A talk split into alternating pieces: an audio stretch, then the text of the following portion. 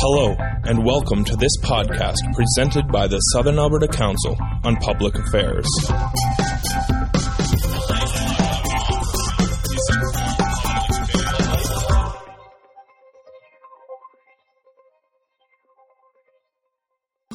evolution and the complexity.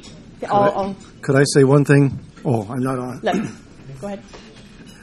I, I'll just take 10 seconds and tell you this in case you haven't heard it. Regarding future topics, this one is about guns. Uh, Smith & Wesson is designing a gun for Canada.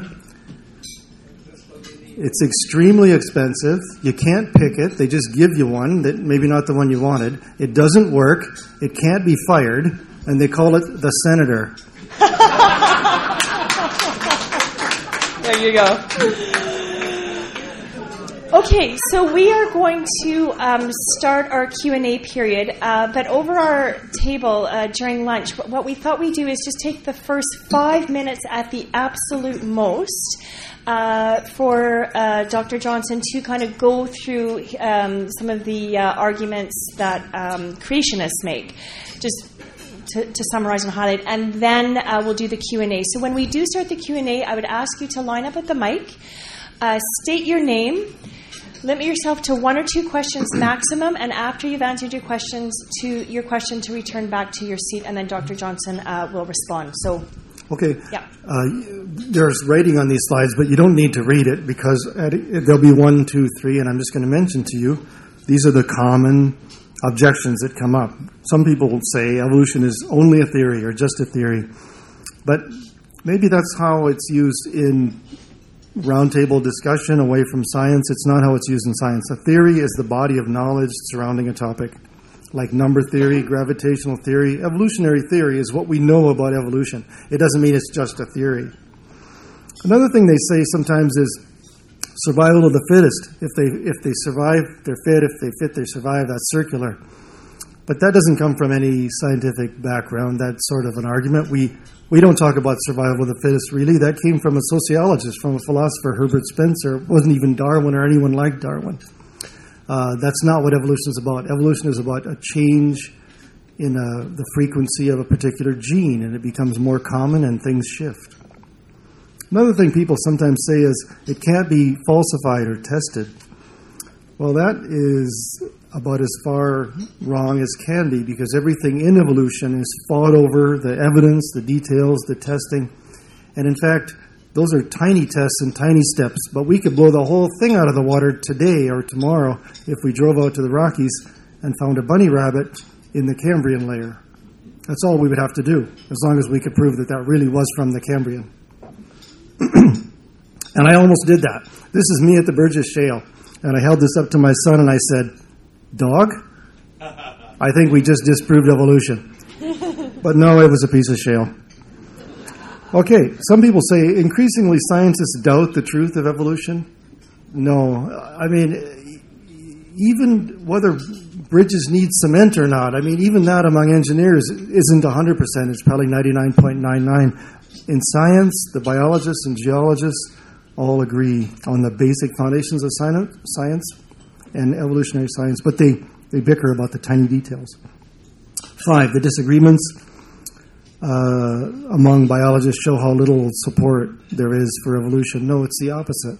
When a fundamental theory like evolutionary biology and biogeography is the foundation of a science, that's when the fighting really gets intense and starts because we're trying to shift it, move it forward, disprove it, to get an advantage over others, find the latest new fact, and that makes it even stronger.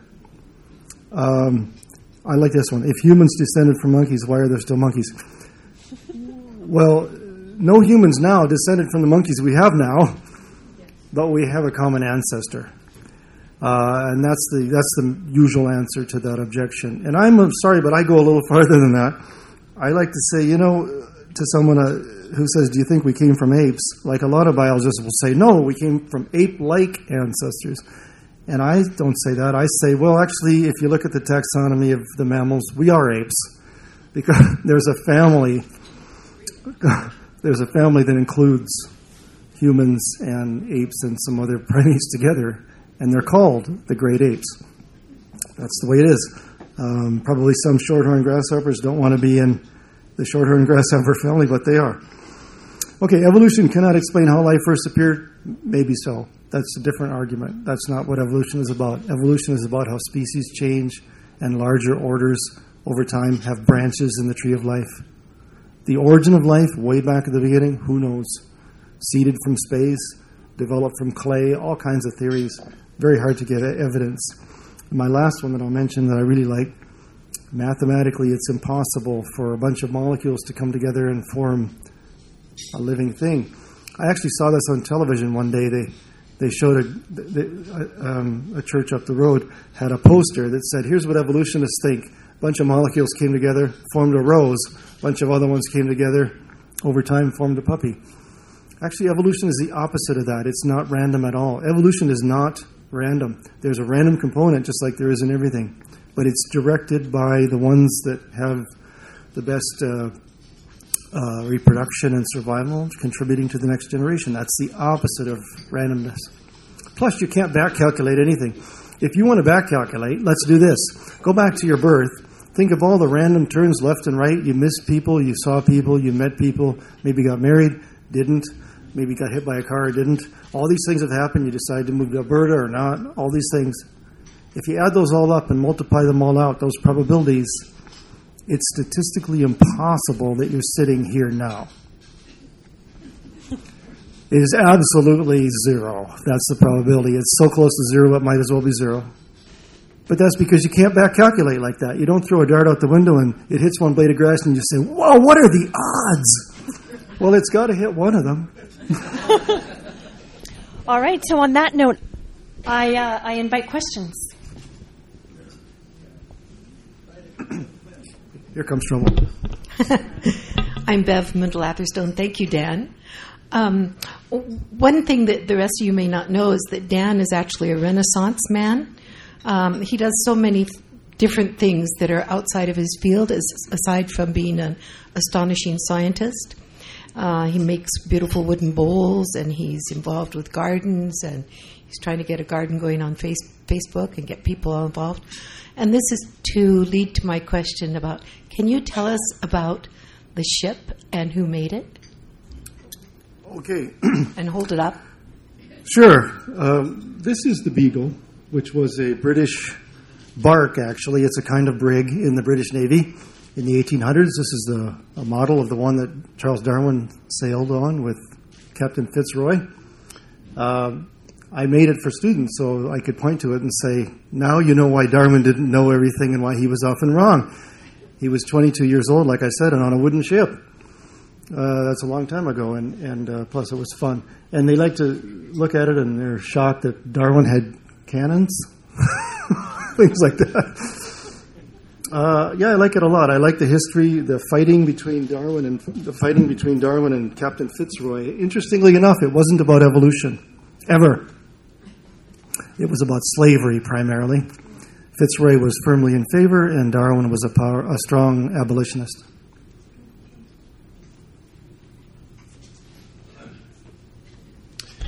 Uh, Terry Shellington, thank you very much for your presentation. It was certainly rich in information. Um, my uh, curiosity is around areas of disagreement within the community of scientists that, uh, uh, study evolution. Uh, can you name one or two areas where uh, where there's disagreement or unanswered questions? Well, sure. I mean, uh, the, the whole area of epigenetics, what, what happens that isn't specifically tied to certain genes exactly turning off and on? What are the, the higher complicated relationships in genetics that produce things like behavior? For that matter, to what extent is behavior related to genetics or not? Um, there's a problem. There, you know, you know the, the pop sci mentality, where you know popular psychology people like to explain things all the time in kind of a pseudoscientific way. That happens with evolution too. Sometimes where people like to say, "Oh, well, that that I can see how that evolved. I can see how that evolved." Each and every little thing we do, and of course, it's not that simple. Uh, another is. Uh, if you get down to the real nuts and bolts of working at the bench or in the office, what evolutionists do, they'll bicker about the lineages of different organisms is this does this belong with this or not? And there are large numbers of rules for how things go into a clade, one clade or another. A clade is a branch on the tree of life that all has a common ancestor. Does it belong here or does it belong over here? Uh, I, I, actually have a funny example, not in my field. Oops, not in my field, but uh, in uh, uh, paleontology and the taxonomy of dinosaurs, that sort of, th- sort of thing. I brought this, if I can just find it here, to show in case I had an opportunity to quickly read something uh, on how deeply people feel about things that the rest of us probably don't care about. Um, let's see, here it is. Here's an example, right?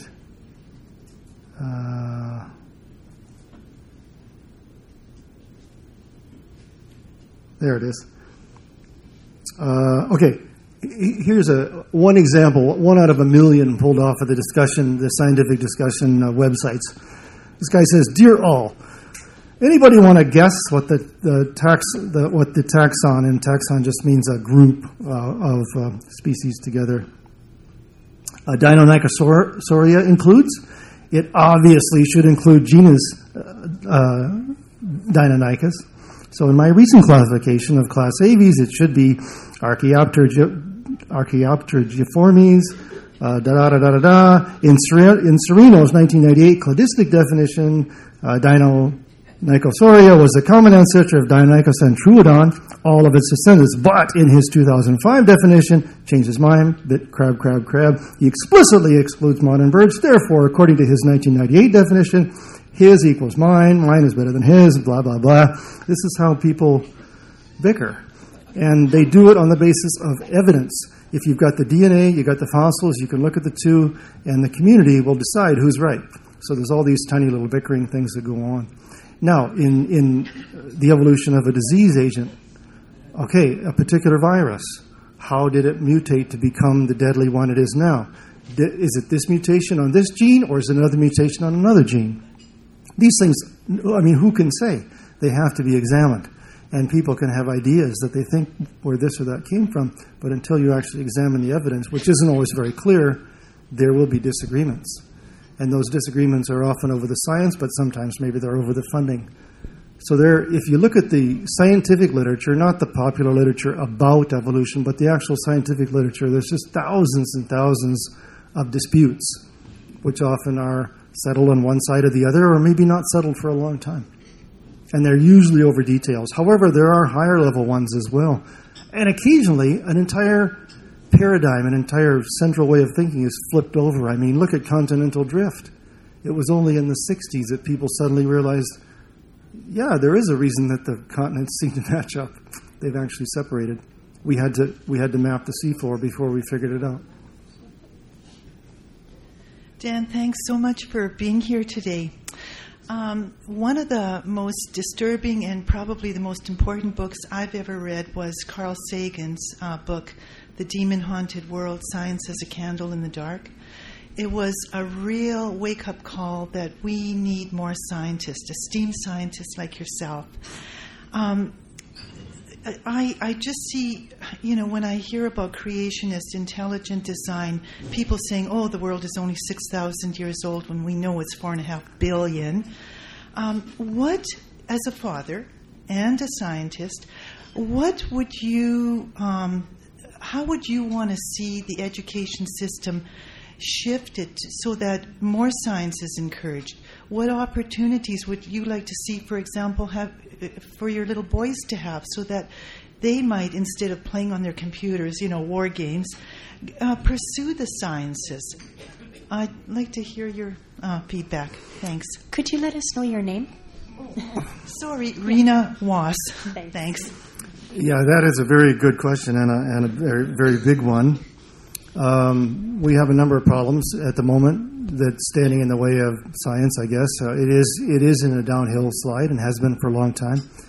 Um, in fact, I spoke at this venue in the '80s, and actually, I thought people would shout me down and tell me no when I said, you know, there's a there's a general anti-science movement in this nation that's growing and everyone agreed. So I think everyone sees it, sees that this is true, and it's gotten worse since then. So I think there's two problems. One is that uh, science in general is is in decline, uh, but in, terms of an, uh, uh funding for doing the work, expensive work, or uh, or recognition. But more importantly, maybe the basic sciences, uh, the ones that don't automatically put something into a bag and sell it, are the ones that are really in decline. And part of that has to do with economics and the perception of what's important and how quickly we need the return. Do we need? Are we going to plan just for the next two years? If we are, yeah, let's look at instant applications only. But if it's longer term, yes, we need we need something bigger.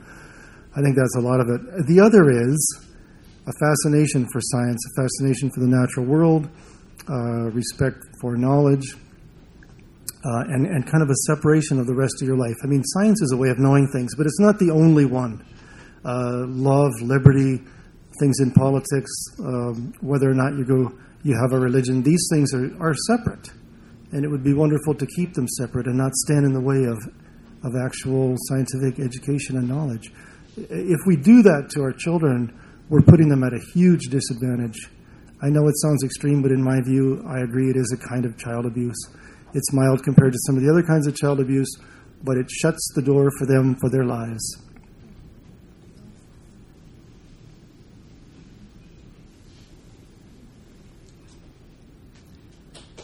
Bill Weeb. Thank you for your presentation on evolution changes. Okay. Thank you very much for your presentation on uh, evolution, changes to life forms. I was a bit disturbed by your uh, put down of uh, uh belief and uh, faith. For surely the foundation of evolution, of changes in life forms, is life. And uh, you gave no attention to life. Where does life originate? Where does life come from? Evolution needs that as well. Isn't that uh, true? Could you uh, Does the study of evolution not also include the origin of life? Where does life begin in evolution? In order for changes to happen to life forms, where does it begin? Thank you. Could you let us know your name? No. I said my name at the beginning. I guess I wasn't close enough to the. I mic. didn't hear it. Okay. Bill Weeb. I'm also a graduate of uh, Lethbridge University. Okay, great. Uh, Pardon me. Was there, did you want to ask anything else? no, I'm No. going to try to give you an answer. Thank you. Um, uh, I, I didn't make any specific put down of faith. In fact, I said uh, uh, I don't have faith in evolution or in science because faith does not belong there. It's something entirely separate. It does not belong in science. It does not belong in science classrooms. Uh, and if sometimes we feel that we're doing something based on unsupported reasons, uh, just a feeling, then we need to back up and look at it more carefully. So if I put down, I'm not, I'm never, not putting down anyone for having faith. Uh, you know, if someone has Christian faith, Muslim, Muslim faith, or Elvis Presley, or whatever it is that they like and love for no reason that I personally can understand, I have no problem with that. But it does not belong in science classroom because it doesn't help us.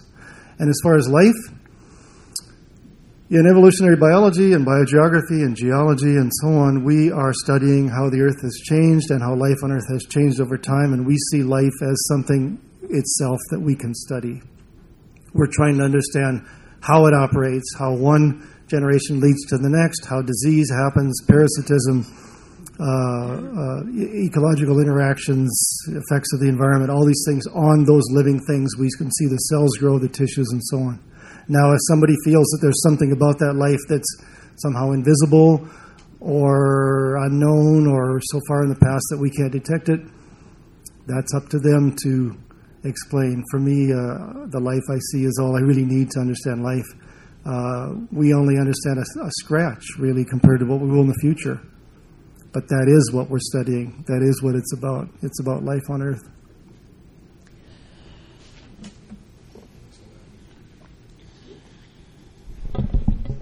Uh, my name is Jeanette Sean, and uh, lot, the last two questions kind of relate to what I'm saying right now. Um, many creationists believe you cannot reconcile a belief in God and evolution, yet the Pope believes in it. What is your opinion? My opinion about uh, evolution and creationism. Yeah, um, how it relates believing in God. Can I ask you to sit down after your question? Thanks. Well, I think it's uh, entirely separate and not required for. I mean, uh, I, am thinking of the I'm thinking of the Harris cartoon. You know, the science uh, cartoonist who had this cartoon that showed a one one scientist with a whole blackboard full of math and chemical equations, and then a line, and then the, the end result. And in the middle where the line is, he says, "and and here's where a miracle occurs." it might look that way, but then we find out what's going on in that line later. You know, we don't want to start saying, "Well, wait a minute, it's that little bit we don't understand. That's where God or whatever is." I don't think it's required. Now, if somebody wants to have that in their life, that's fine. But for what we're studying, we don't really need it. Uh, it's it's not disproving it. It's not attacking it in that way. It's not needed. Uh, it's like if I'm building a bridge. Um, I don't need religion to do it. I need rebar, concrete, calculator, trucks, and that's exactly how evolutionary biology proceeds. Uh, so my view uh, on whether or not you need that kind of spirituality or connection to the past or what people thought centuries ago about what made the earth is that uh, that those things are nice traditions for people to have, and I hope they continue having them. But it has nothing to do with what's needed to develop the earth as I see it currently. That's my, my personal view. It's not required for me. Knut, I just want to say one thing. Uh, we will just stop with these three people uh, asking questions. Knut Peterson is my name. Uh, just a little bit uh, further to the talk about scientists uh, being looked down upon. We have a talk coming up in two weeks uh, about muscling of scientists. Hmm. Um, anyway, my question is related to uh, climate change. Uh, that's a fairly hot topic, or if it isn't, it should be. Um, can you give us some examples of where other events in the history of the, the Earth uh, that caused some significant climate change uh, has affected evolution? Sure. Um, in two minutes or less. okay. Uh, there are minor changes. There are uh, small range changes all the time uh, as climate uh, shifts uh, one way or the other over time, and we are we're able to track those. Many of those are lining up in the last 30 years because of the current warming and changes going on with uh, extra heat or turbulence or whatever. However, going back a little farther, not not not far in geological time, but say in Pleistocene time, in the last two million years, we've gone through these ice ages where we've had unbelievable, extreme impacts of climate on life. If you go back 20,000 years, we would be under ice here, obviously. I think the people who write into it know. Uh, and all of our living species and systems were down in the hills of Arizona or something like that, or Mexico, and then came slowly back uh, as fast as a pine or a, or a, a robin or a grasshopper could go and recolonize the slowly developing soil and so on. So those long term trends have been enormous. Going back even farther, say we go back 200 million years and we've got the continents in different positions. Alberta was sitting on the equator uh, in the distant past, for example, and, uh, and in a shallow sea, totally different again. So climate changes, either natural or unnatural, have huge impacts on life, and there is no reason to believe that uh, current tracking of the, the, the, current climate changes that people are tracking, there's no reason to believe that that will not have huge impacts on the ranges and the numbers and the interactions of organisms. Now, can they move to a new spot when the soil hasn't developed properly for them, or uh, or the water isn't there for them? No, there's going to be a lot of reductions in diversity and losses and so on. So yeah, huge, huge changes in the in the past. And uh, climate, I often hear that among the speaking of deniers, among the denier community, climate denier community, um, you hear this uh, argument that well, climate changed in the past, we weren't there to do it. okay, that's right, but that shows you how the system will respond to something and change because of it. And now we're adding to it. So get ready. Thank you. So we have about less than five minutes, so I just ask you to keep your questions and responses brief. Thanks. My name is Robert Smith. uh, it's fairly well known that Darwin married his first cousin, and they had 10 kids. I'm wondering, when did it become known that that's not a good idea? Well, I, I have no experience as a genetics counselor, but uh, uh, I think there was even a feeling at the time that it was not a good idea. Um, uh, they actually had an above average record for the time. I think they only lost two. Uh, and some of our great grandparents lost more than that. So, uh, interestingly enough, um, he wasn't the only one. If you go back and you look at the, the list of people who married their cousins, and particularly in Britain at the time, although I don't know, I know nothing of India and places like that. They probably did it as well. Uh, amazing numbers. I, I, don't know why it was. If it was proximity, or you just you maybe you stuck with what you knew. I have no idea. But it, but it lasted and lasted and lasted, so good for them. Hi, Dan. My name is Frances Schultz, and I want to thank you very much for the presentation. My concern revolves around what's happening for scientific research coming up here in Alberta, where politicians think that they will know what you should be doing and that it should have commercial aspects to it. Can is there anything commercial about what you do? And will, what's going to happen? Thanks. Well, there are commercial things about what I do, uh, but but I don't really do this. I'm talking about it because I like it. And by the way, I'll plug. Uh, uh, we, are starting a new project on potato insects that are moving up from the U.S. and threatening the, the potato industry. So here's a case where I'm using biogeography data analysis, and understanding of insects to try to forestall some impacts of an insect that carries a plant disease coming into Alberta affecting a crop. Okay, so it's it's applied, and even then, you often can't get funding. But you know, it's not just the federal government that's controlling science; it's also in the in the university system with the the movement towards uh, there, there's a there's a movement in the U.S. and Canada that suggests that maybe we should just take a pot of money and let the administrators decide who gets it, rather than evaluate each science proposal on its merits. That would be not the death of science, but it would set it back and degrade it enormously. Uh, there's a feeling that maybe Edmonton should direct how things are done at the universities, and to do that, they they, they claw back as much as they can, and then and then dribble some more back to the programs that they they like. You've heard all about this probably. Uh, so it's not just the federal government; it's uh, it's across the board, and it, it's a problem. And and I, I, guess I'm worried about scientists. I mean, we have to have something to do. We're, we're driven. We're driven to have something to do. We want to contribute. We want to bring in money. We want to hire people. But what I'm really worried about is the current uh, swell of students who are moving into something else, and the next one coming along that might not even have the classes and the labs to get into. I mean, look at the the decline in government support for the local research station uh, and, and its sister stations across the nation. It's beyond belief. It's unprecedented. It's a very bad idea. And they're applied.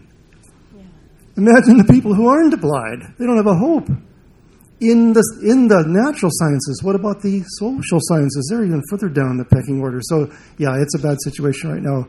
I won't sugarcoat it, and I worry about it too. I agree, but I think we can start uh, at the level of the education system, but we can't do that unless we have the support of the public to drive the government. I'm I'm not at all adept at that kind of thing, so it's not going to be me that does it. Thank you. And uh, thank you all for coming. And I'd ask you to join me in, wel- in uh, thanking uh, Dan Johnson for his presentation.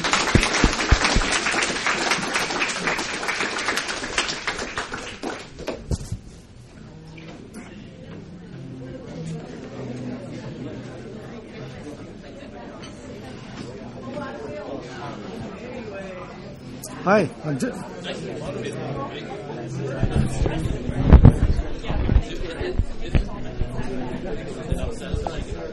No, I know,